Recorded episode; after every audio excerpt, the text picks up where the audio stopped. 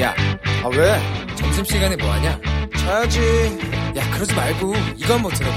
아 뭔데?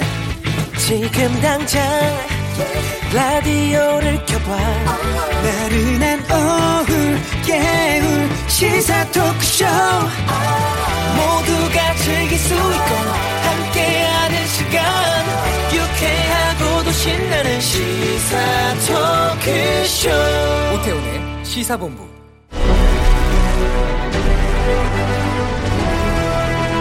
김철민의 본부 뉴스.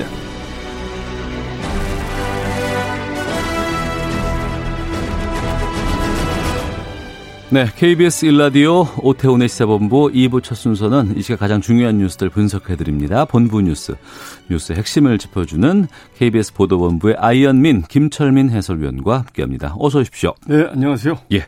탈북자 월북 사건 조사 결과 나왔네요. 예, 합참이 오전에 탈북자 김모 씨 월북 사건 조사 결과를 발표했습니다. 예. 조사 결과를 이제 크게 요약하면 그 강화도 월미곶 배수로를 김 씨가 10여 분 만에 탈출을 해서 예. 1시간 14분 만에 북쪽에 접안을 했고 이 과정을 우리 군 감시 카메라하고 열상 장비가 7차례 포착을 했는데 네. 초병이 이- 예, 이거를 인식을 하지 못했다. 아, 포착이 됐지만 그걸 확인하는 걸 초병이 해야 되는데 못했군요. 예, 그렇죠. 그러니까 북쪽 지역을 주시하고 있는 전방부대 특성상 네. 그김 씨가 배수로를 탈출하는 초기 상황을 인지하지 못하면 음. 그 이후에 감시 장비에 포착이 돼도 이걸 영상을 식별하는 게 사실상 어려웠다 이렇게 이제 설명을 했습니다. 네. 예. 월북 과정은요?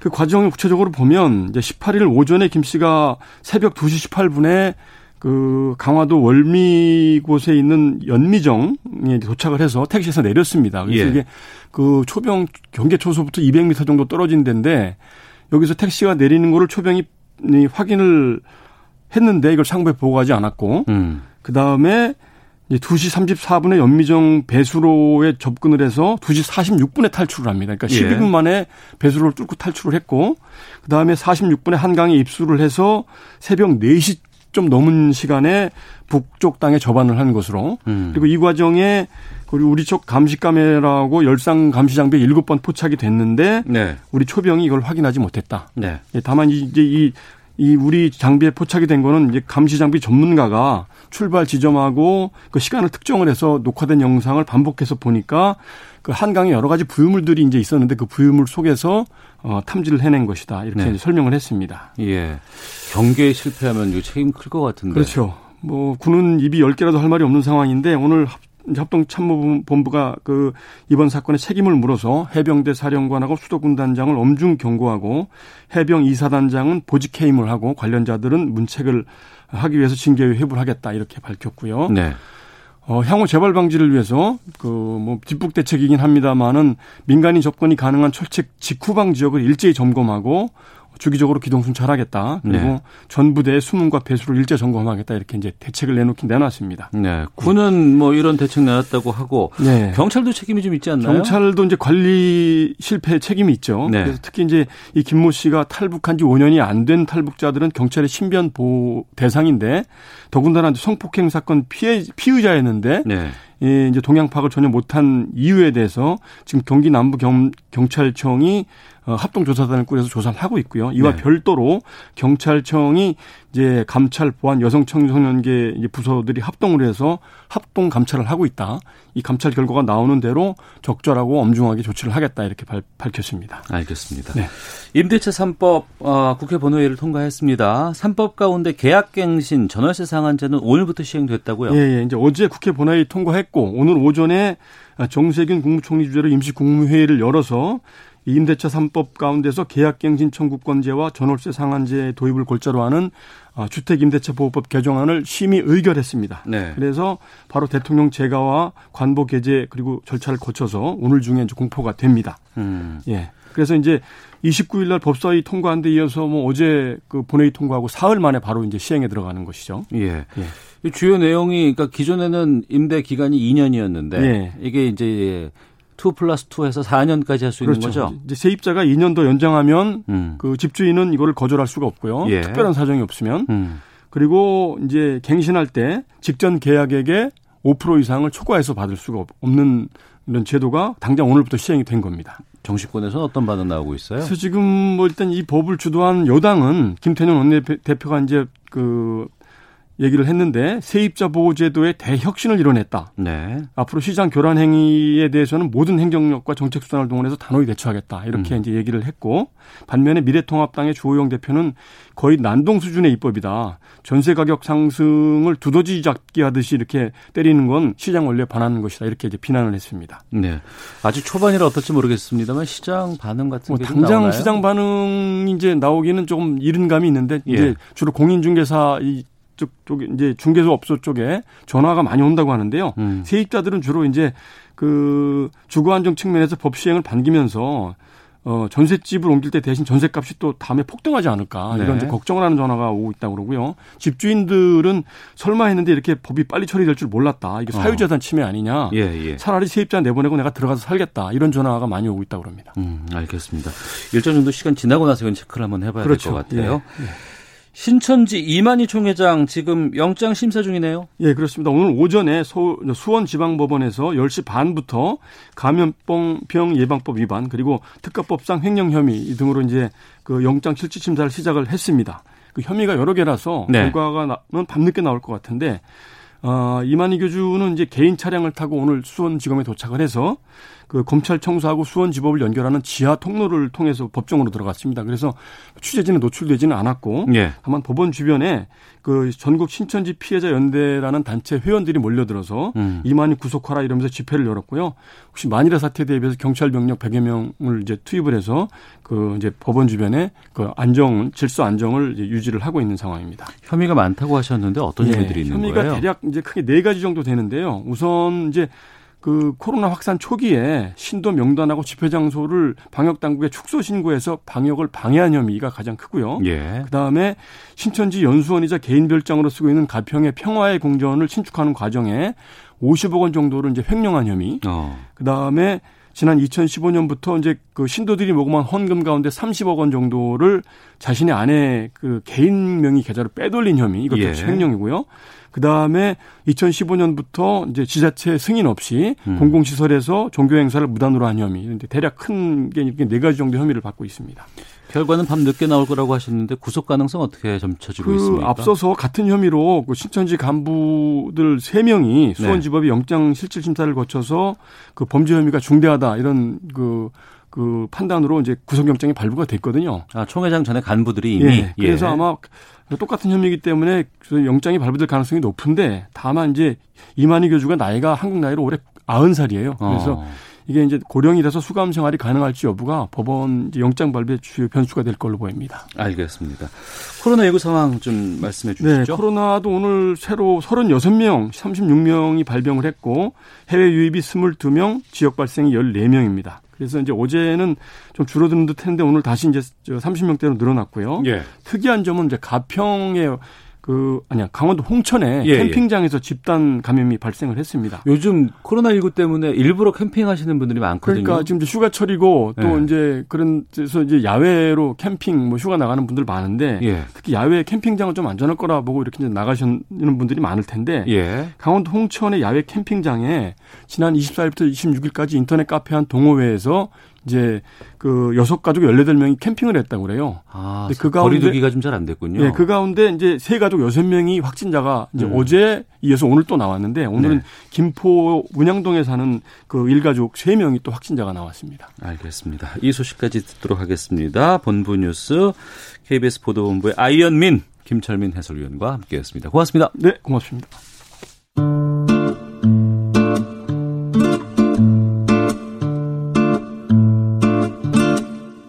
오태훈의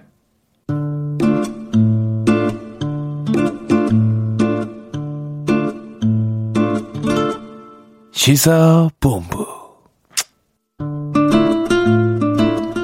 네, 1시 10분 향하고 있습니다. 시사본부 청취자 여러분들의 참여 기다리고 있습니다. 샵 9730으로 의견 보내주시면 되고요. 짧은 문자 50원, 긴 문자 100원, 어플리케이션 콩은 무료로 이용하실 수 있습니다. 매주 금요일에는 한 주간의 언론 보도를 분석하고 비평하는 watchdog 시간 있습니다. 오늘도 정상근 전 미디어오늘 기자 나오셨습니다. 어서 오세요. 네, 안녕하십니까? 예, 그리고 오늘 다른 분과 함께 합니다. 알파고 기자가 어디 갔대요. 국민대학교 언론정보학부의 조수진 겸임 교수. 저희 watchdog 시간에 종종 나오셔서 좋은 말씀 많이 해주셨는데 어서 오십시오. 네, 안녕하세요. 예. 자, 이 뉴스부터 짚어보겠습니다. 서울시청 출입하는 기자가 새벽에 서울시 일부 사무실에 무단 침입했다가 현장에서 발각이 됐습니다. 그 기자는 조선일보 소속입니다. 자료를 촬영하다가 직원들에게 발각됐다. 어디서 어떻게 된 거예요? 네, 어, 지난 17일 오전 6시 반쯤에 이 송다영 서울시 여성가족정책실장 집무실에 네. 어, 조선일보 기자가 무단으로 침입을 해서 이 서류 등을 촬영을 하다가 시청 직원에게 적발된 일이 있었습니다. 그것도 새벽에. 네, 새벽에요. 그러니까 이 서울시 직원들이 출근하기 전에 이 총선노동자들이 일하는 틈에 음. 음, 이 실장실 안으로 이제 무단 침입한 것으로 지금 알려졌는데 네. 어, 송다영 실장은 이 박원순 전 서울시장 성추행 의혹 사건을 조사할 이 민관 합동 조사단을 구성을 주도했던 인사입니다. 네. 그래서 해당 기사는 해당 기자는 어, 박원순 전 시장 성추행 의혹 사건 관련해서 그 여성가족 정책실의 대응 문건을 촬영을 했다가 발각된 것으로 알려지고, 알려지고 있는데요. 어, 서울시는 21일 이 해당 기자를 서울 남대문 경찰서에 고발을 했고요. 어, 경찰은 건조물 침입 혐의로 입건해서 이 사건을 조사를 하고 있습니다. 그러니까 기자실도 아니고 네, 게다가 새벽 시간에 사무실을 몰래 잠입해서 네 자료를 함부로 촬영을 하다가 걸린 거죠. 이래도 됩니까? 어때? 뭐 이렇게 뭐 기자가 뭐 기자실에만 있어야 된다 뭐 그런 건 아니지만 뭐 네. 어, 그래도 이제 누구 방에 보통 들어가면은 미리 연락을 하거나 아니면 뭐 허락을 받고 예. 어, 들어가도 되냐고 물어보고 들어가는 게 좀 일반적이죠. 그래서 뭐 기자가 면책 특권이 있는 건 아니니까 어. 네 어쨌든 뭐 일반적으로 좀 사회 상식대로 이 취재 활동도 좀 이루어진다고 보면 되는데 어 좀 뭐 아예 없진 않지만 굉장히 드문 일이긴 합니다. 이게 취재윤리 위반 마, 맞는 거죠, 조수진 교수님? 네, 예. 맞는 거죠. 뭐 이게 이제 윤리 강령이라는 게 기자 협회 차원에서 만든 게 있고요. 어. 그다음에 각 언론사마다도 다 있거든요. 예, KBS도 예, 있습니다. 예, 예. 다 있죠. 어, 뭐 한국 기자협회 윤리 강령 실천 요강에 보면은 그 사항에 정당한 정보 수집 조항이 있거든요. 음. 거기 보면 취재 과정에서 항상 정당한 방법으로 정보를 취득해야 한다라고 뭐 명시화가 돼 있고요. 그다음에 역시 또 조선일보도 있습니다. 조선일보 윤리 규범 가이드라인이라는 게 있는데 거기 보면 7항 그 7장 1조에 사생활 침해 1항이 있습니다. 그래서 취재를 위해서 개인 주거지나 집무실 등 사적 영역에 무단 출입하지 않는다라고 규정이 돼 있습니다. 그거 어긴 거죠. 예. 네. 만약에 무언가를 갖고 나왔어요. 네. 촬영을 했어요. 근데 걸리진 않았어요. 네. 그리고 이제 거기에서 취득한 자료를 특정 보도, 단독 보도로 내보내겠죠. 그렇겠죠. 그리고 이것을 어디서 확인했느냐라고 얘기하면 취재원 보호 차원에서 알려줄 수 없다. 이렇게 또 얘기할 거 아니겠습니까? 그렇게 하겠죠. 네. 어. 근데 이런 일들이 그냥 단순히 특정 욕심 때문에 벌어질 수 있는 건가요? 그러니까 사실 이 취재라는 게 그 종종 이 불법과 합법의 경계를 좀 모호하게 왔다 갔다 하는 경우들은 좀 있어요. 네. 그러니까 뭐 이를테면 예전에 그러니까 어 그 대전 MBC 이진수 전 사장하고 이 그 정수장학회 최필립 이사장이 통화를 했는데 어, 두 사람의 대화 내용을 이 최필립 이사장과 통화를 하다가 이 전화를 끊지 않고 우연히 들었던 이 한겨레 기자가 어 이제 그 단독 보도를 한 적이 있었거든요. 이두 네. 사람의 내용 말의 내용을 방, 그 근거로. 근데 그때도 이제 좀 이게 불법이냐 합법이냐 이 논란이 좀 있었는데 근데 어쨌든 뭐 재판에 가면은 이 불법과 합법의 경계에 좀 있는 약간 좀 불법으로 보기에도 애매하고 합법으로 보기에도 애매한 경우에는 좀 그래도 이제 언론에 좀 공익적 보도가 있었다고 하면은 그거는 좀 인정해 주는 좀 그런 상황이긴 한데 네. 근데 이번 거는 좀 완전히 불법이잖아요. 그냥 어. 아예 아무도 없는 사무실에 이제 들어갔으니까. 걸렸고. 네. 네, 걸리기도 했고요. 근데 이렇게 좀 이렇게 취재 윤리를 위반하면서까지 좀 단독 보도 욕심이 있는 거냐라고 물어보신다면은 뭐 기자 개인이 있을 수도 있겠죠. 있을 수도 있겠는데 근데 저는 이 문제에 그 해당 언론사의 데스크들은 아무 책임이 없는가라는 질문을 또 한번 하고 싶어요. 관리자들 데스크들이 네, 그러니까 뭐 이른바 이제 부장, 이제 음. 국장 이런 사람들이 책임은 없는가? 그러니까 뭐 뭐랄까요? 하여튼 좀 그러니까 이 사람에게 뭔가 뭔가 가져오라, 이렇게 내놓으라, 이게 압박을 주지 않았을까? 음. 그러니까 특종을 빼오라 이런 얘기를 하지 않았을까? 이- 이런 식으로 압박이 쭉 이어지고 뭐 상대방은 뭐 특종 보도를 터뜨렸는데 너는 왜 못해? 이렇게 계속 좀 분위기를 몰아간다면 좀 이게 좀 기자들 입장에서는 뭐 뭐랄까 하여튼 이 기자를 뭐 두둔하고 싶은 마음은 없지만 뭐 어떻게든 좀 그 뭔가를 빼내려고 좀 노력을 했을 수도 있겠죠. 그 부분인데 네. 해서는 안 되는 것이고 뭐 자기들이 스스로 내놓은 윤리 강령에도 하지 말자고 되어 있는 내용이에요. 그리고 이거는 어 실정법을 위반하는 행동이기도 합니다만 여기서 어떤 유혹 같은 게 있어서 걸리지 않았으면 이런 혹시라도 그릇된 생각들이 기자 사회에 있지는 않을까라는 게 더 걱정되거든요. 네. 그, 뭐, 뭐, 지금 계속해서 이 문제뿐만 아니라 여러 가지 요즘 보도 행태, 뭐 기레기라는 말이 왜 괜히 나오겠습니까? 이런 보도 행태들이 다 이제 윤리적인 사항을 어기지 않아서 나오는 그런 문제들이고요. 지금 이제 기자님이 말씀하신 것처럼 뉴스를 제작 하는 과정에서 네. 그러니까 뉴스 생산 단계라고 하죠. 음. 그 생산 단계에서 선택과 통제 과정을 통해서 이제 이루어진다라고 얘기를 하거든요. 예. 근데 그 기사를 선택하고 통제하는 과정이 기자 스스로일 수도 있고요. 그다음에 이제 그게 데스크 차원에 가서 그다음에 조직 문화 차원에서 가서 이루어지는 경우들이 있거든요. 음. 근데 이제 그 과정에서 계속해서 문제가 생기는 거죠. 네. 이를테면 기자들끼리 술자리에서 무용당하고 이- 난 예전에 이런 것까지 해봤어. 뭐 이거 치마 그렇죠. 자랑스럽게 얘기를 하는 그 사회는 이제는 아니잖아요.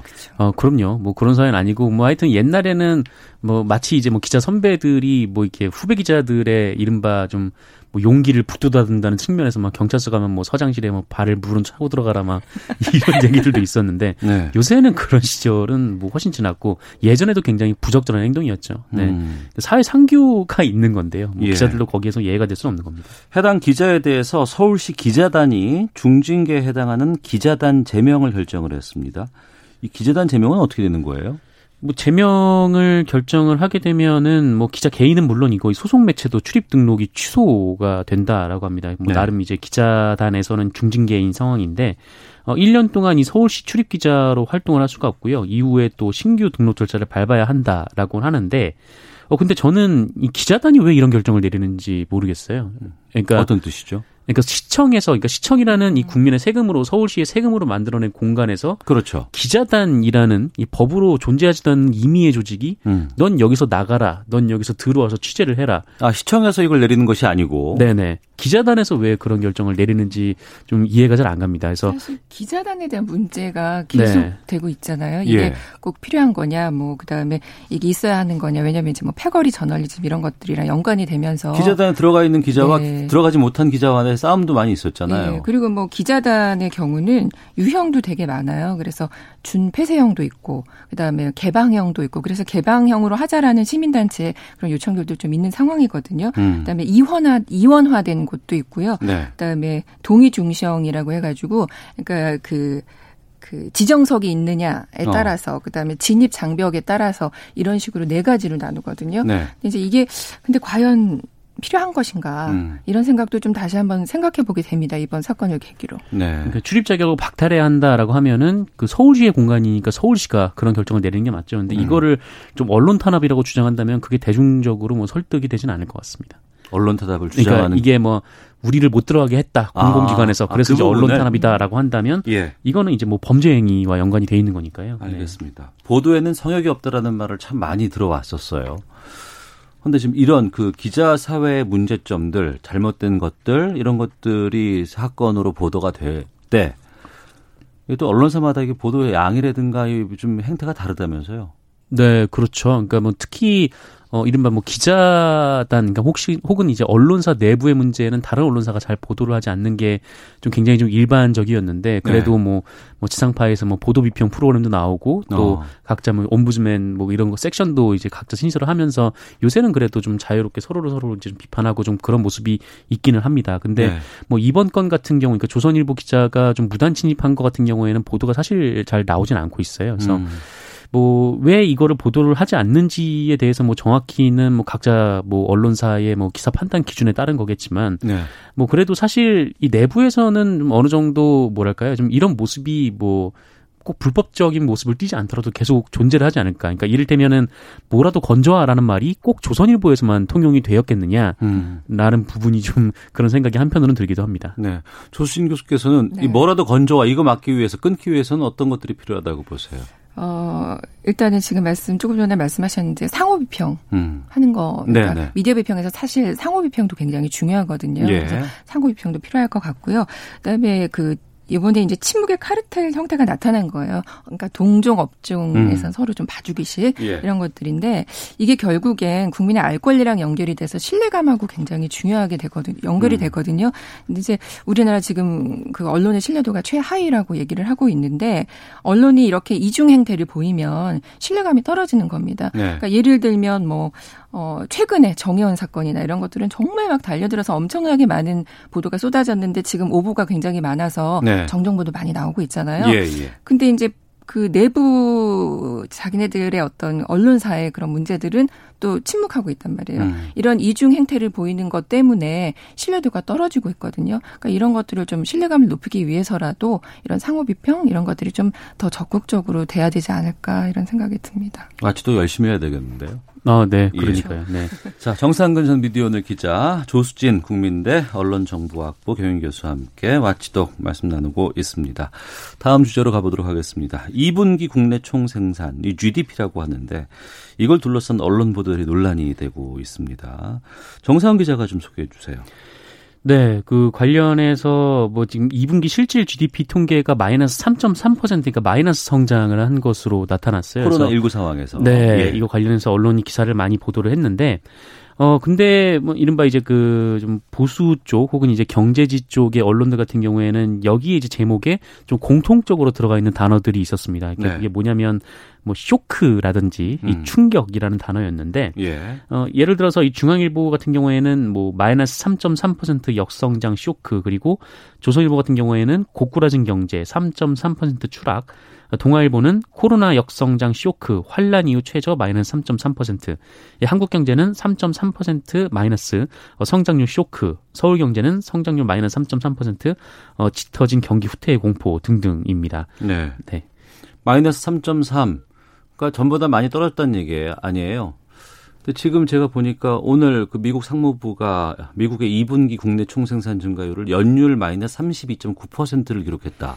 이렇게 지금 보도가 나오고 있거든요. 네, 연율이라고 하면 이 분기의 실적이 예, 그대로 차이가 좀, 1년간 좀 예. 이어졌을 때가 마이너스 32.9니까 이거를 뭐 분기로 환산하면 한 8, 9% 음. 마이너스 8, 9% 정도 되겠죠. 네.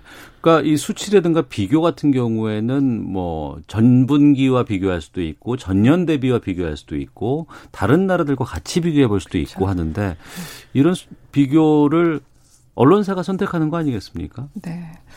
이게 이제 이게 경제 뉴스잖아요. 예. 그러니까 경제 뉴스 좀 어려워요. 저도 음. 저도 어려운데 음. 그래서 이제 뉴스 이용자들이 경제 뉴스에 굉장히 의존하는 경우가 많거든요. 네. 그리고 그래서 굉장히 의존할 수밖에 없고 그러다 보니까 영향력이 굉장히 큽니다. 음. 그래서 그 숫자 하나라던가 이런 것들을 뭐 이건 사실 사실은 사실은 나타낸 거긴 하지만 그 비교와 어떤 상황적인 맥락이나 이런 것들이 같이 가야 되는데 이번 기사에서는 그런 것들이 많이 빠져 있고요. 어 이제 그런 거 보면 저는 결국은 프레임의 문제가 아닌가라는 생각이 들고요. 예. 그 프레임의 유형에 보면은 뭐 개인적인 거 그다음에 주제적인 거 이런 것도 있지만 유형 중에 하나가 이제 손실 프레임이냐 이익 프레임이냐 이렇게 나타나는 게 있거든요. 이게 예. 숫자적인 거로. 음. 그래서 손실 프레임은 뭐 기회나 증가된 부정적인 결과를 조금 이렇게 내세워서 제공하는 거고 그다음에 이익 프레임은 뭐 기회나 감소된 부정적인 경- 결과를 중심으로 사안을 제시하는 건데, 그러니까 예를 들면 쉽게 설명을 하면 뭐 현금을 쓰면 10% 이익, 네. 카드를 쓰면 10% 손해. 음. 이럴 경우에 사람들이 뭘 많이 쓸까요? 글쎄요. 그러니까 이 현금 많이 쓰지 않을까요? 그러니까 현금을 쓰게 하기 예. 위해서 예. 이 문구를 정했을 때 어. 음, 어떨 때 더 많이 쓰게 되느냐라는 건데 예. 그 카드를 쓰면 10% 손해라고 손해. 하면 사람들이 손해라는 그렇죠. 그 부정적인 어떤 현금? 손실 프레임, 음. 예, 그게 이제 손실 프레임이 작용한 거거든요. 예, 예. 그래서 이제 그런 식으로 해서 어떤 부정적인 결과나 이런 것들을 좀 확대해서 어. 하면 사람들이 그걸 굉장히 크게 받아들여요. 예. 그러니까 이번에도 마이너스 3.3 하니까 어 마이너스 어, 다른 거랑 비교하지 않고 어. 그러다 보니까 이 손실 프레임 이런 것들이 작용을 하면서 사람들이 굉장히 공포심, 어, 우려 이런 것들을 갖게 되는 거죠. 예. 미국에서 오바마 때 그 일이 있었잖아요. 부자 감세하고 세금 네. 구제책. 네. 같은 내용인데 세금 구제책 하니까 왠지 뭔가 플러스 되는 좋은 음. 의미로 인식이 되기도 하고 또 우리 아나운서들 교육할 때 반 남았어라고 얘기했을 때 반이나 남았어. 반밖에 안 남았어. 이런 부분에 대한 음. 얘기들도 많이 하거든요. 그러니까 어떤 시각으로 바라보느냐에 따라서 어, 물론 다 사실이지만, 반 남은 건 사실이지만, 이걸 좀 교묘하게 좀 과장을 섞어서 보도할 수도 있지 않을까. 이 간극, 이것을 좀 챙겨봐야 될 것 같아요. 네. 뭐, 사실, 그러니까 마이너스 3.3%니까 이게 뭐 그냥 뭐 대충 뭐 넘길 만한 숫자는 아닙니다. 아, 그럼요. 마이너스라는 게 굉장히 좀 국민들한테 다가오는 이 쇼크가 이제 굉장히 좀 크기 때문에 근데 다만 뭐 이게 이제 코로나 팬데믹이 시작될 때부터 이미 2분기 성장률이 이 정도 낮아질 거다라는 점은 모두가 다 알고 있었고 이 관련해서 뭐 그렇기 때문에 뭐 각국 정부가 뭐 유동성을 뭐 완화한다든지 뭐 돈을 푼다든지 그런 조치들을 취하고 있는 거거든요. 근데 이 언론에서는 근데 이 조선일보 같은 경우에는 부제를 이렇게 썼는데 이 아무도 예상하지 못한 역성장 쇼크라는 부제를 썼어요. 어. 어, 사실 많이들 예상을 한 상황이잖아요. 이게 뭐 OECD나 IMF 통과에도 이미 다 나와 있었고 그래서 네. 과연 이 전 세계적으로 이 코로나19 팬데믹 때문에 어, 마이너스 성장 기록할 것이 유력한데 어느 나라가 이거를 잘 막아내느냐가 좀 관건이다. 뭐 이런 얘기들이 이미 좀 여러 보고서로 많이 나온 상태였는데 근데 마치 뭐 아무도 예상 못한 뭐 역성장이라 든지 아니면 이뭐 지금 나왔던 수치가 굉장히 이제 뭐 쇼크다, 충격이다 이렇게 얘기를 해버리면은 이 경제 위기 공포에 대한 이 국민들의 체감이 굉장히 좀 더 증폭되기 마련이거든요. 그러니까 네. 이게 뭐 물론 과거 IMF처럼 여러 언론들이 아 뭐 괜찮아 괜찮아 뭐 이렇게 얘기를 할 하는 것도 뭐 문제가 되지만 근데 이미 좀 예상이 돼 있고 좀 전 세계적인 그런 위기 상황에서 좀 이런 수치가 찾아왔다면 뭐 이것은 뭐 그냥 어 사람들한테 대중들한테 이제 공포감을 주는 단어를 사용할 것이 아니라 뭐 앞으로 이거를 뭐 어떻게 극복을 해나갈 것인지 아니면은 뭐 여기에 대해서 어떤 준비가 이루어지고 있는지 또 주변국들과 비교하면 어떤지 뭐 이런 좀 종합적으로 좀 살펴보는 그런 기사 내용과 제목이 필요하다라고 생각을 합니다. 예전에 신문으로만 뉴스를 소비할 때가 있었습니다. 그럴 때 중요한 것은 이제 글자 활자의 크기, 단수를 얼마나 배정을 하느냐, 그렇죠. 네. 그리고 이제 사진을 얼마나 강렬한 걸 싣느냐 이 부분이었다면 최근에는 스마트폰이라든가 여기서 뉴스를 소비하기 때문에 그 역할은 할 수 없어요. 그러다 보니까 주로 좀 말초적인 제목 같은 것, 네. 뽑아쓰기 이런 거참 강조하고 이것 때문에 오해되는 경우도 있거든요. 이거 막기 위해서는 어떤 것들이 필요하다고 보세요? 어, 일단은 이제 조금 그 공정하게 보도하려는 좀 태도가 필요할 것 같고요. 지금 뭐 제목 을 말씀을 하셨는데 어 제목뿐만 아니라 이렇게 이제 그런 어떤 그 그런 프레임이 구현이 되는 게 제목 그래프. 음. 요즘에 좀 시각적인 그렇죠. 것도 예, 굉장히 예. 많이 하거든요. 음. 근데 요번 기사들을 좀 보면 제목도 지금 정 기자님이 말씀하신 것처럼 부재에서 뭐 이런 것들이 많았는데 그래프를 나타낼 때도 기준이 어떻게 되느냐에 따라서 그다음에 크기나 색깔 이런 것들에 대해서도 굉장히 받아들여지는 게 다르거든요. 예. 근데 그것도 역시 비교나 이런 것들이 없었어요. 어. 그래서 어 그런 어떤 전체적인 좀 맥락을 그다음에 환 그 주변의 어떤 그 환경 들 이런 것들을 좀 어 이렇게 그 구현이 되는 음. 그런 입장에서 좀 제목이나 기자 기자들이 제목이나 기사를 좀 썼으면 좋겠다는 생각이 들고요. 예. 그 이런 기사 그 논문도 있었습니다. 바람직한 경제 뉴스가 갖춰야 할 요건으로 예. 내용의 전문성, 그다음에 분석의 심층성, 사안의 맥락성도 지적이 됐었거든요. 음. 그러니까 조금 맥락이 있는 그런 기자 기사들이 좀 나왔으면 좋겠다는 생각이 네. 듭니다. 요즘은 국민들이 다 알고 계세요. 네, 자, 그렇습니다. 자, 미디어 비평 와치도 여기서 마치도록 하겠습니다. 두 분 말씀 잘 들었습니다. 고맙습니다. 고맙습니다. 고맙습니다. 헤드라인 뉴스입니다. 정세균 국무총리는 새로 시행되는 계약갱신 청구권제와 전월세 상환제와 관련해 일각에서는 전월세 임대 물량 감소 등의 부작용을 우려하고 있다며 필요한 보완 조치를 적기에 취하라고 관계부처에 지시했습니다. 지난달 국내 산업 생산, 소비, 투자 등 산업 활동의 3대 지표가 일제히 상승했습니다. 지난해 12월 이후 6개월 만인데 정부는 3분기 경기 반등 가능성이 높아졌다고 밝혔습니다. 이라크에 머물고 있는 우리 건설 근로자 72명이 오늘 추가로 귀국했습니다. 이 중 31명이 유증상자로 분류됐다고 방역당국이 밝혔습니다. 일부 장기 치료 외국인이 출국하고 재입국하는 과정에서 주소지를 허위로 신고하는 사례가 발생하면서 정부가 재입국하는 외국인을 입국 심사할 때 실거주지 확인 등 관리를 강화하겠다고 밝혔습니다. 지금까지 헤드라인 뉴스 정원 나였습니다. 이어서 기상청의 강혜종 씨 연결합니다. 네, 먼저 미세먼지 정보입니다. 오늘 대기 확산이 원활해 전국의 대기가 청정하겠고요. 내일도 비슷할 것으로 보입니다. 오늘 전 내륙으로 강한 소나기가 지날 걸로 예상됩니다. 내륙 곳곳에 하층에 고온 다습한 공기와 상층 선선한 공기에 따른 대기 불안정이 강해지겠습니다. 서울을 비롯해 5에서 60mm 정도의 강한 소나기 예상되니까 돌발적 사고에 유의하셔야겠습니다. 내일 새벽에 서울, 경기, 강원도를 시작으로 해서 낮에 중부와 전 전북, 경북으로 비가 확대되겠습니다. 경기 북부와 영서 북부 20에서 60mm, 서울 등 그 밖의 지방 5에서 40mm의 비가 예상되는데 특히 중부 지방에 비해 모레까지 이어지면서 피해가 유발될 가능성 높습니다. 대비하셔야겠습니다. 폭염주의보가 남부와 제주, 동해안 쪽에 발효 중이고요. 오늘 덥겠습니다. 서울 30도로 예상됩니다. 지금 서울의 기온은 30도, 습도는 65%입니다. 지금까지 날씨였고요. 다음은 이 시각 교통 상황입니다. KBS 교통정보센터 네, 오수미 씨입니다. 네, 이 시각 교통정보입니다. 휴가철이라 평소보다 이동 차량들 많은 편이고요. 여러 돌발 상황들도 잦습니다. 먼저 중부 내륙고속도로 양평 방향 감곡 부근 1차로에서 승용차 사고가 있었습니다. 처리는 마무리가 됐지만 여파가 남아 정체고요. 남해 제2고속도로 지선 서부산 방향으로도 서부산 낙동교 2차로에서 화물차 관련한 사고가 났습니다. 여파가 워낙 크다 보니까 1시간 넘게 처리가 되고 있고 부근으로 3km 정체입니다. 경부고속도로 서울 쪽으로도 비룡분기점 진출로 1차로에 승용차 사고가 발생했습니다. 처리 중이니까 잘 살펴서 지나시기 바랍니다. 이 밖에 서울 시내에서도 강변북로 구리 쪽으로 한남대교를 조금 못 간 3차로에 추돌 사고가 났는데요. 이 영향으로 마포대교부터 한남대교 쪽으로 정체가 이어지고 있습니다. 지금까지 KBS 교통정보센터였습니다.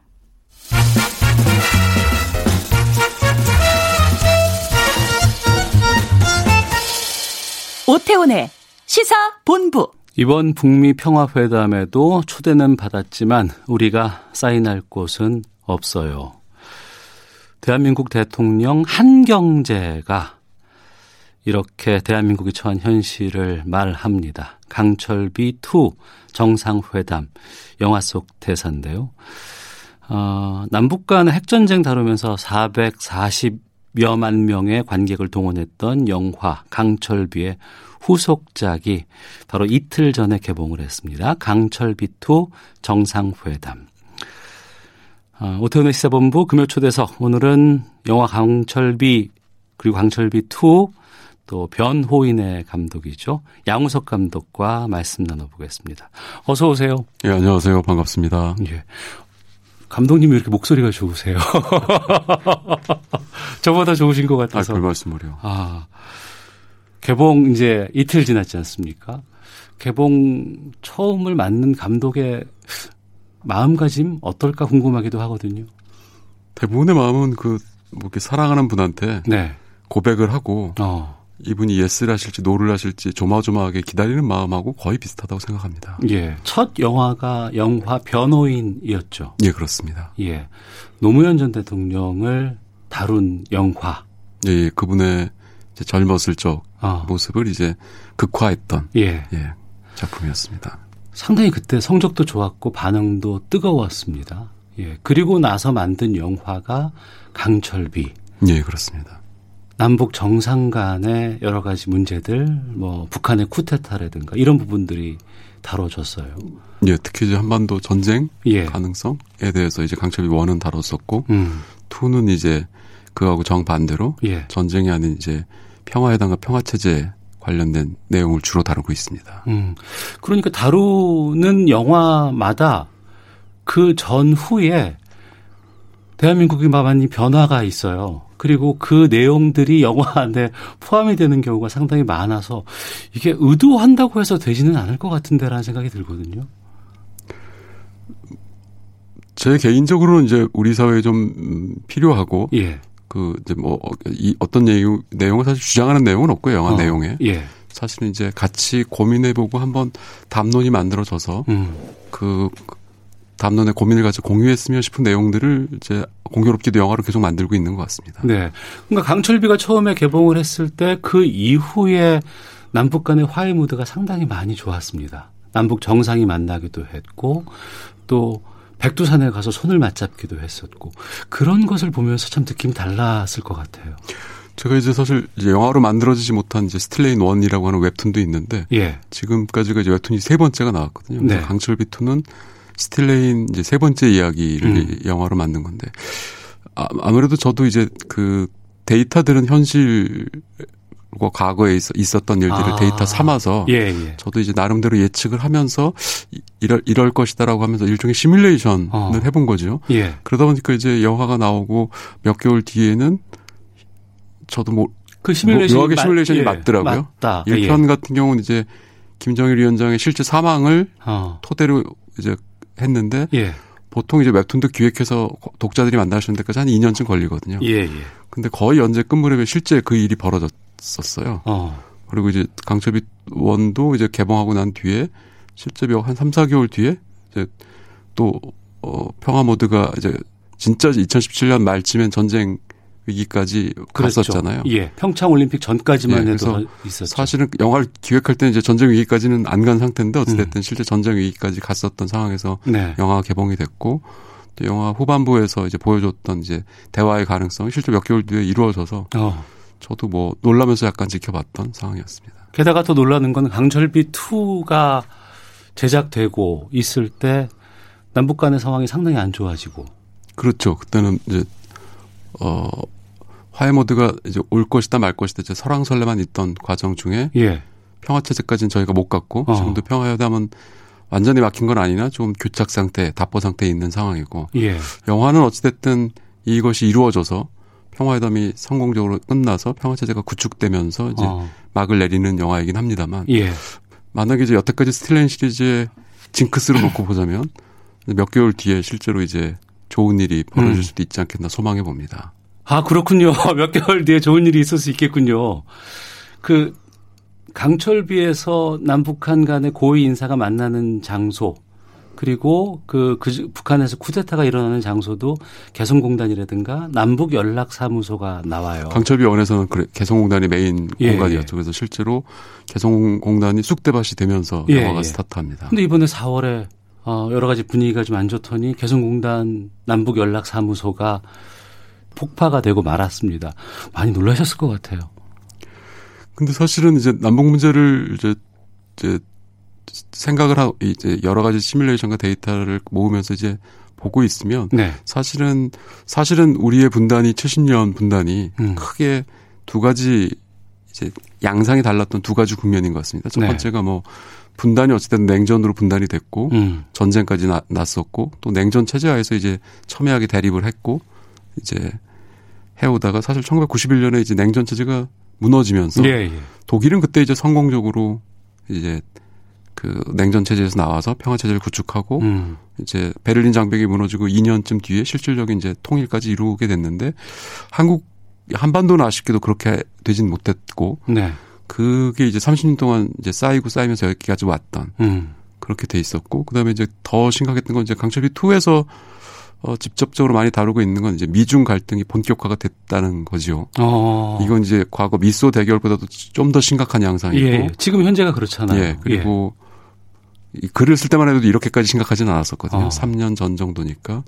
그다음에 실제로 뭐 미국은 1980년대 일본의 경제적 도전도 굉장히 심각하게 예. 받았어서 영화에도 그 대사가 나옵니다만 도쿄의 반만 팔아도 정말 미국 땅 전체를 살 수 있을 만큼 어. 한때 이제 일본의 경제적 위력은 대단했었죠. 그랬죠. 예. 결국은 이제 이제 그때는 소련 그리고 이제 일본 모두 다 이제 미국이 극복하고 음. 이제 그 팍스 아메리카나를 실제로 이루기도 했었죠. 네. 그런데 어찌됐든 9.11 이후 음. 아프간 이라크 전쟁 겪고 중국이 급부상하면서 실제로 지금 미중 끼리 격돌은 이제 스타트됐고 어찌 보면 폴, 폴 크루마, 크루그만 교수가 얘기했던 문명의 충돌 같은 그러니까 다른 여태까지 서구 국가끼리의 대립의 문제가 아니고 네. 이제 동서 대립도 있고 음.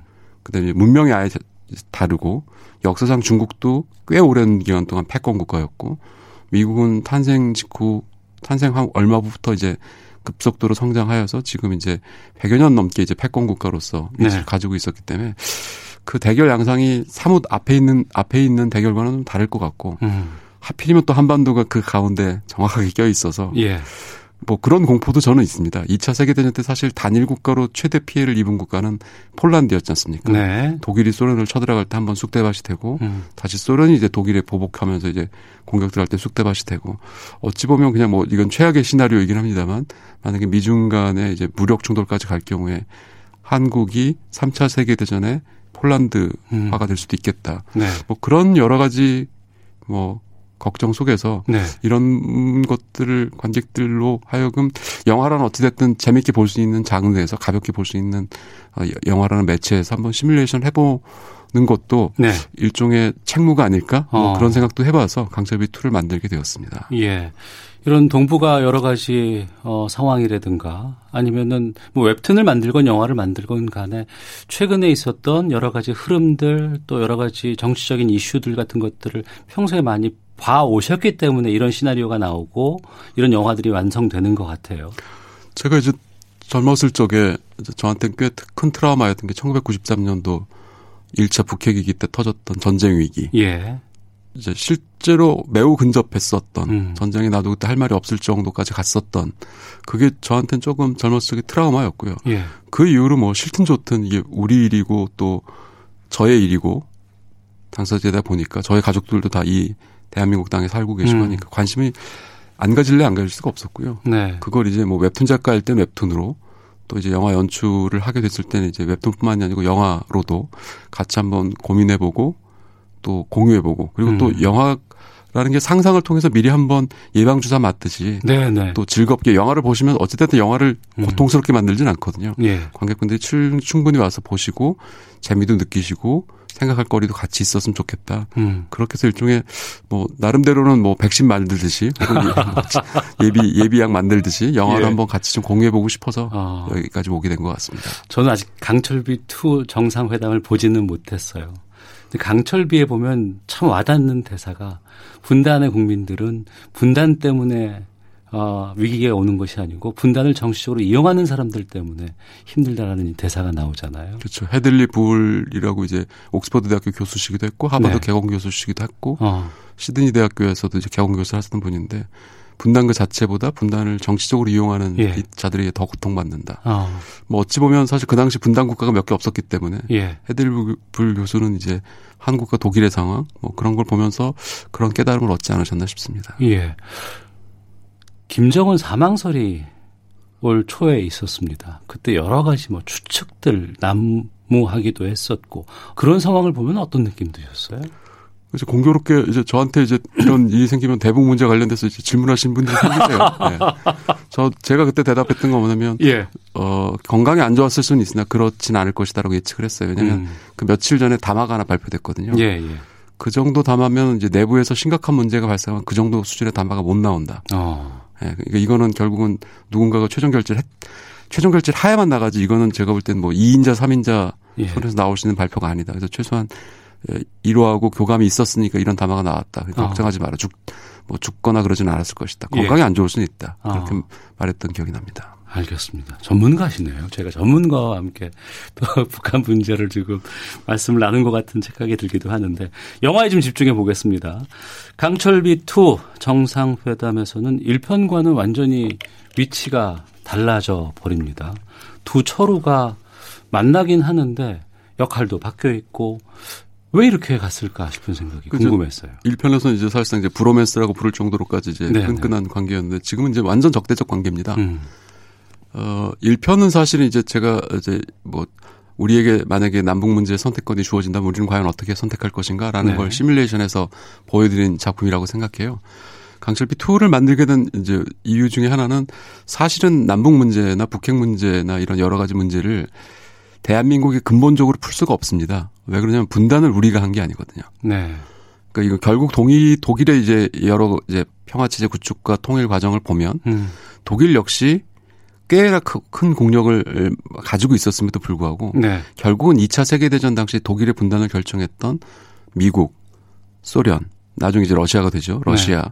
영국, 프랑스의 허락을 다 득합니다. 아, 독일조차도 예, 굉장히 오랜 기간 동안 이 네 나라를 설득하고 읍소 때로는 읍소하기도 하고 음. 하면서 이제 결국은 그 과정을 이뤄냈거든요. 네. 한반도의 운명 역시 비슷하게 분단 우리 손으로 안 했기 때문에 음. 사실은 이제 분단이 이루어지게 된 원인이 그리고 제거됐을 때 우리가 그 기회를 이제 한반도가 같이 이룩하지 못했기 때문에 네. 독일은 이제 정확하게 그 기회를 포착하고 이뤄낸 거죠. 그러니까 지금 결과적으로 다시 이제 이렇게 대립 관계가 되고 또 다시 이제 미국과 중국 사이에 껴서 이렇게 이제 됐으면 결국은 이제 가장 큰 결정권은 애석하게도 네. 한반도의 당사자에 있지 않고 음. 그 강대국들이 있을 수밖에 없고 그게 또 국제 정치의 현실이라고 생각합니다. 네. 예. 그래서 그 초대는 받았지만 우리가 사인할 곳은 없다는 대통령 한경제의 그 토로가 그 부분이겠네요. 그렇죠. 어. 배우의 여기에 지금 유현석 씨가 또 새롭게 등장을 합니다. 유현석 씨가 이제 북의 조선사 위원장이라는 이름으로 나옵니다. 네. 그래서 이제 뭐 저희가 어느 정도 현실에서 이제 캐릭터 분들을 조금씩 캐릭터성을 가지고는 왔습니다만 네. 북은 도저히 저도 한 캐릭터로 몰아넣을 방법이 없더라고요. 왜냐면 뭐 평화 모드 얘기할 때는 뭐 간쓸게 답해줄 것처럼 잘 나오고 예. 그러다가 또 갑자기 또 이상한 소리 할 때는 뭐 깡, 깡패만도 못한 그렇죠. 그런 언사들 네. 뭐 서슴치 않잖아요. 아, 표현 무시무시합니다. 예, 예. 그래서 어. 아예 캐릭터를 둘로 나눴어요. 예. 그래서 지킬 박사와 하이드처럼 어. 이제 이름을 조선사로 지은 이유 중에 하나 뭐냐면 저는 이제 북에 살고 있는 주민들도 우리 못지않게 평화 체제에 대한 간절한 소망이 있을 거라고 생각을 해서 네.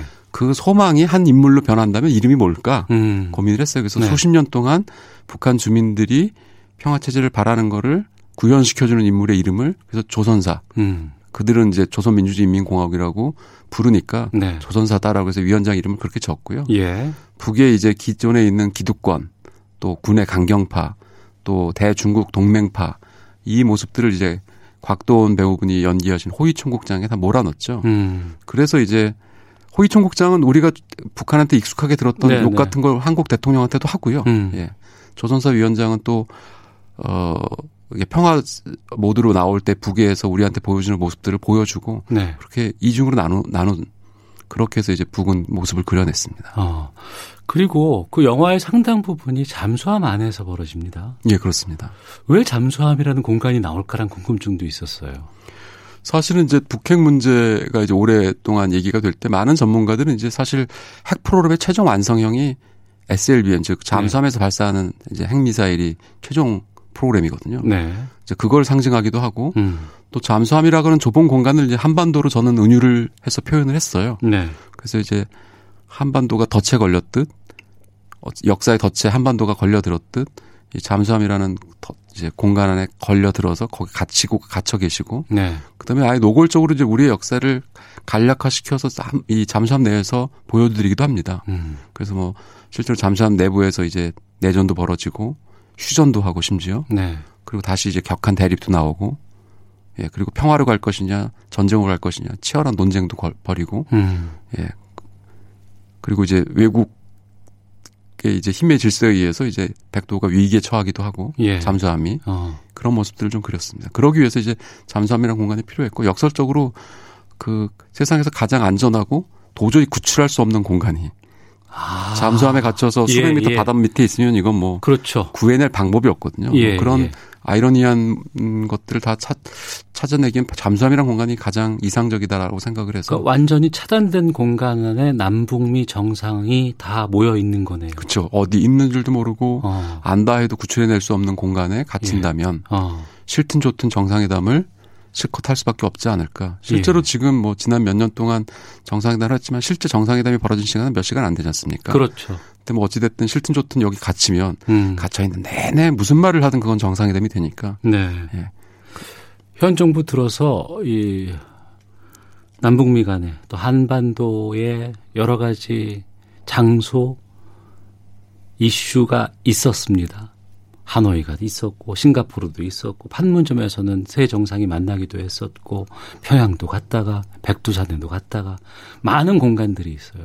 그 공간들을 예사롭게 보진 않으셨을 것 같은데 양우석 감독께서는 가장 이 장소만큼은 이 위치와 이 공간만큼은 참 의미 있게 다가왔다라고 하는 걸 꼽으신다면 사실 시나리오는 이제 정상회담이 있기 전에 썼는데 네. 뭐 나중에 이제 잠수함의 이름을 백도라고 줬어요. 네, 예. 그러니까 아무래도 우리 민족에게 이제 백두산이라고 부르는. 음. 그리고 이제 동해물과 뭐 백두산 뭐 애국가에도 나오다시피 네. 그래서 그 공간이 가장 인상적이기도 했고 아마 많은 분들이 그 공간을 가장 인상적으로 보시지 않았을까 싶습니다. 음. 웹툰 작가셨잖아요. 예, 예. 그리고 나서 이제 영화 감독으로 데뷔를 하셨고 변호인이라는 영화를 만들었는데 웹툰은 영화 감독을 위해서 준비했던 건가요? 아니면 웹툰을 하다 보니 이걸 그냥 단순히 이 2차원을 넘어서서 구현을 해봐야겠다라고 생각하신 건가요? 오히려 거꾸로였습니다. 저도 젊었을 때는 사실 영화 감독을 꿈꾸긴 했었고 어. 실제로 뭐 영화 프로듀서나 뭐 투자 심사나 뭐 각종 영화 관련된 기술 쪽 업무를 종사하면서 일을 해오긴 했었으나 네. 이제 나이가 점점 들어가면서 이제 영화 연출을 사실상 포기했고 음. 오히려 그래서 저는 제가 글을 쓸 줄은 상상도 못했다가 네. 영화 연출을 포기하고 이제 저도 컴퓨터 그래픽 회사에 한 20여 년간 있었거든요. 아 예. 예. 그러면서 오히려 그 버린 꿈에 대한 아쉬움을 어. 웹툰으로 달래고 있었나 봐요. 예, 예. 그래서 웹툰이 제가 볼 때는 뭐 저한테는 직업이라기보다 직업은 사실 컴퓨터 그래픽 회사에 이제 뭐 경영과 뭐 기획 업무를 좀 맡았었고 음. 웹툰은 저한테는 오히려 탈출구였고 예. 취미이자 탈출구였는데 네. 공교롭게도 또 웹툰이 이제 원래는 변호인도 웹툰 계획이었거든요. 음. 어떻게 하다 보니까 그 취미인 웹툰이 네. 영화 감독으로 또 가는 길을 또 안내를 해줘서 저도 뭐 아이러니하기도 하고 음. 포기한 뒤에 이제 찾아온 기회에 대해서 아이러니하기도 하고 네. 또 그래서 영화 연출이라는 새로운 직업을 맡았을 때 어, 조금 더 책임감도 느끼게 됩니다. 어. 늦은 나이에 스타트하게 된 이제 원인 그다음에 이제 제가 영화계에서 어떤 포지셔닝을 하는 게 제일 좋을까 뭐 음. 그런 고민도 좀 하게 되고 그랬던 것 같습니다. 네. 코로나 시국에 개봉을 하게 됐습니다. 그나마 뭐 다른 뭐 여러 문화계가 다 힘들지만 영화계는 서서히 지금 깨어나고 있는 정도 이렇게 좀 이해가 될 수 있을 것 같아요. 뭐 사실 뭐 저희 영화계는 사실은 그냥 같은 회사를 다닌다고 생각을 해요. 예. 영화계 전체 이제 이제 모든 이제 기술 스텝 배우분들 음. 뭐 영화 극장 관계자들 다 합치면 뭐 사실 대기업 하나 정도의 사이즈거든요. 예. 그래서 이제 같은 회사를 다닌다고 생각하고 있었고 코로나 때문에 지금 영화계가 받은 그 산업적 피해는 사실 수천억이 넘습니다. 예. 뭐 이제 어떤 분들은 이제 항공업계 다음으로 큰 피해를 입은 곳이 이제 영화계라고 아. 얘기도 하고 있고 예. 사실 저희도 코로나 때 이제 관객분들을 찾아뵌다는 건 사실 모험이기도 하고 어. 근데 누군가 또 가야 갈 수밖에 없고 예. 이제 조금씩 조금씩 저희가 기지개를 펴고 있습니다만 근데 관객분들한테 영화관을 와주십시오 저희가 말을 못 합니다. 오히려 거꾸로 오신다면 반드시 생활 방역 수칙을 좀 지켜주시면서 실제로 아. 제가 영화관에 확진자가 오신 적은 있으나 예, 예. 영화관 내에서 전염된 전파가 된 적은 없거든요. 예, 예. 그런 부분들을 이제 관객분들께서 기억을 해주시고 찾아주신다면 마스크 꼭 쓰시고 영화를 좀 봐주시고 뭐 각종 생활 방역 수칙은 좀 꼭 지켜주셨으면 극장도 사실 무지무지 그 생활 방역 수칙들 다 지키고 계시거든요. 예. 그래서 지금도 뭐 극장에 꼭 와주십시오 이렇게 저희가 감히 말을 못 말씀을 못 드리고요. 어. 극장에 오신다면 꼭 마스크는 필참해 주시고 관람하실 때 불편하실 때도 좀 착용을 해주 하시고 보셨으면 좋겠고 예. 네, 생활 방역 수칙들 꼭 지켜주셨으면 음. 싶습니다. 어우 참그 아프게 다가오는 게 이 영화를 보러 오세요라고 말씀하실 수 없다는 그 말씀이 아, 하지만 또 오실 때, 오신다면 생활 방역 수칙을 잘 지켜달라, 거리 두기를 해달라라는 말씀이 참, 현재 상황을 좀 네. 대변해 주는 것 같아서 씁쓸하기도 하고 감사드린다는 말씀도 좀 드리겠는데요. 강철비 3도 나옵니까? 사실 강철비 1, 2에서 나왔던 이 여러 가지 이제 내용을 차지하고 있는 시뮬레이션은 예. 사실은 30년 전에 해외 유수의 싱크탱크나 해외 석학분들이 네. 말하셨던 내용이에요. 이미 그때 예, 이미 한반도는 아마 이 네 가지 길 중에 하나를 갈 수밖에 없지 않나. 음. 그래서 이제 강철비 one, two, 그 제가 이제 two를 만들어야 된 이유 중에 하나도 그거였던 것 같습니다. 최소한 이 네 가지 시뮬레이션은 다 관객분들한테 보여드리는 게 도리가 아닌가. 네. 근데 애석하게도 지금 이 우리가 스스로 만들어낸 이제 다섯 번째 길. 은 아직은 이제 얘기가 못 나오고 있어요. 아마 음. 그 이유는 우리가 이제 북은 어쨌든 70년 동안 우리의 적대국이 적성국이었고 예. 또 북, 북이 이제 때로는 여러 가지 이제 변덕스러운 모습을 보이면서 북에 우리는 분노하기도 하고 또 북에 지치기도 하고 하고 그러다 보니까 이제 오히려 자유로운 상상이나 시뮬레이션이 힘든 것 같아요. 음. 그래서 이제 국내에서는 지금 그런 게 못 나오고 있는데 만약에 이제 그런 새로운 다섯 번째 시뮬레이션이 있다면 그때는 뭐 강철비 3도 감, 감히 도전해 볼 수 있지 않겠나 생각해 봅니다. 네. 자, 시사본부 금요 초대에서 영화 변호인 강철비 완, 투를 만드신 양우석 감독과 말씀을 나눴고요. 저희 초대석 항상 마지막에는 어, 직접 노래를 선곡해 주신 것을 들으면서 인사를 드리거든요. 어떤 곡 준비하셨습니까? 어, 강철비 원의 지디로의군의 노래가 두 곡이 나옵니다. 삐딱하게라는 노래도 나오고 예. 이제 김윤아 씨라는 이제 자우림 전 예, 자우림 예. 멤버랑 같이 부르셨던 그 미싱유라는 노래가 있습니다. 그 후반부에 차를 타고 엄철호와 각철호가 예, 예. 이제 헤어질 걸 알면서 가면서 그렇죠. 듣는 노래인데 예, 예, 그 노래를 문득 듣고 싶습니다. 아. 지드래곤과 김윤아가 부른 영화 강, 강철비에 삽입됐던 미싱류 들으면서 오늘 강철비 2 정상회담의 양우석 감독과 초대석 맞춰야 될 것 같습니다. 시간이 너무 좀 여쭤볼 것도 많고 또 이 우리 미래에 대해서도 좀 여러 가지 시뮬레이션 같은 것도 좀 듣고 싶은데 다음에 기회 되면 다시 또좀 예, 모시도록 하겠습니다. 불러주시면 또 나오도록 하겠습니다. 예. 금요 초대석 양우석 감독님과의 말씀 여기서 인사드리겠고요. 저도 인사드리도록 하겠습니다. 미식류 보내드리면서 마치도록 하겠습니다. 오늘 말씀 고맙습니다. 예, 감사합니다. 안녕히 계십시오. Yeah. 아무 생각 없이 평소와 같이 보통 사람들과 만나 웃고 말았지.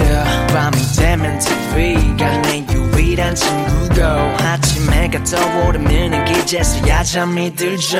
너무 초라해 now 널 많이 좋아해 now but 네가 떠난 후 하늘 내 눈에 노랗게 now 뭐야 그댄 어딨어? 아파해요 나 여기 있어. 아니 혹시 다른 사람과 다른 사랑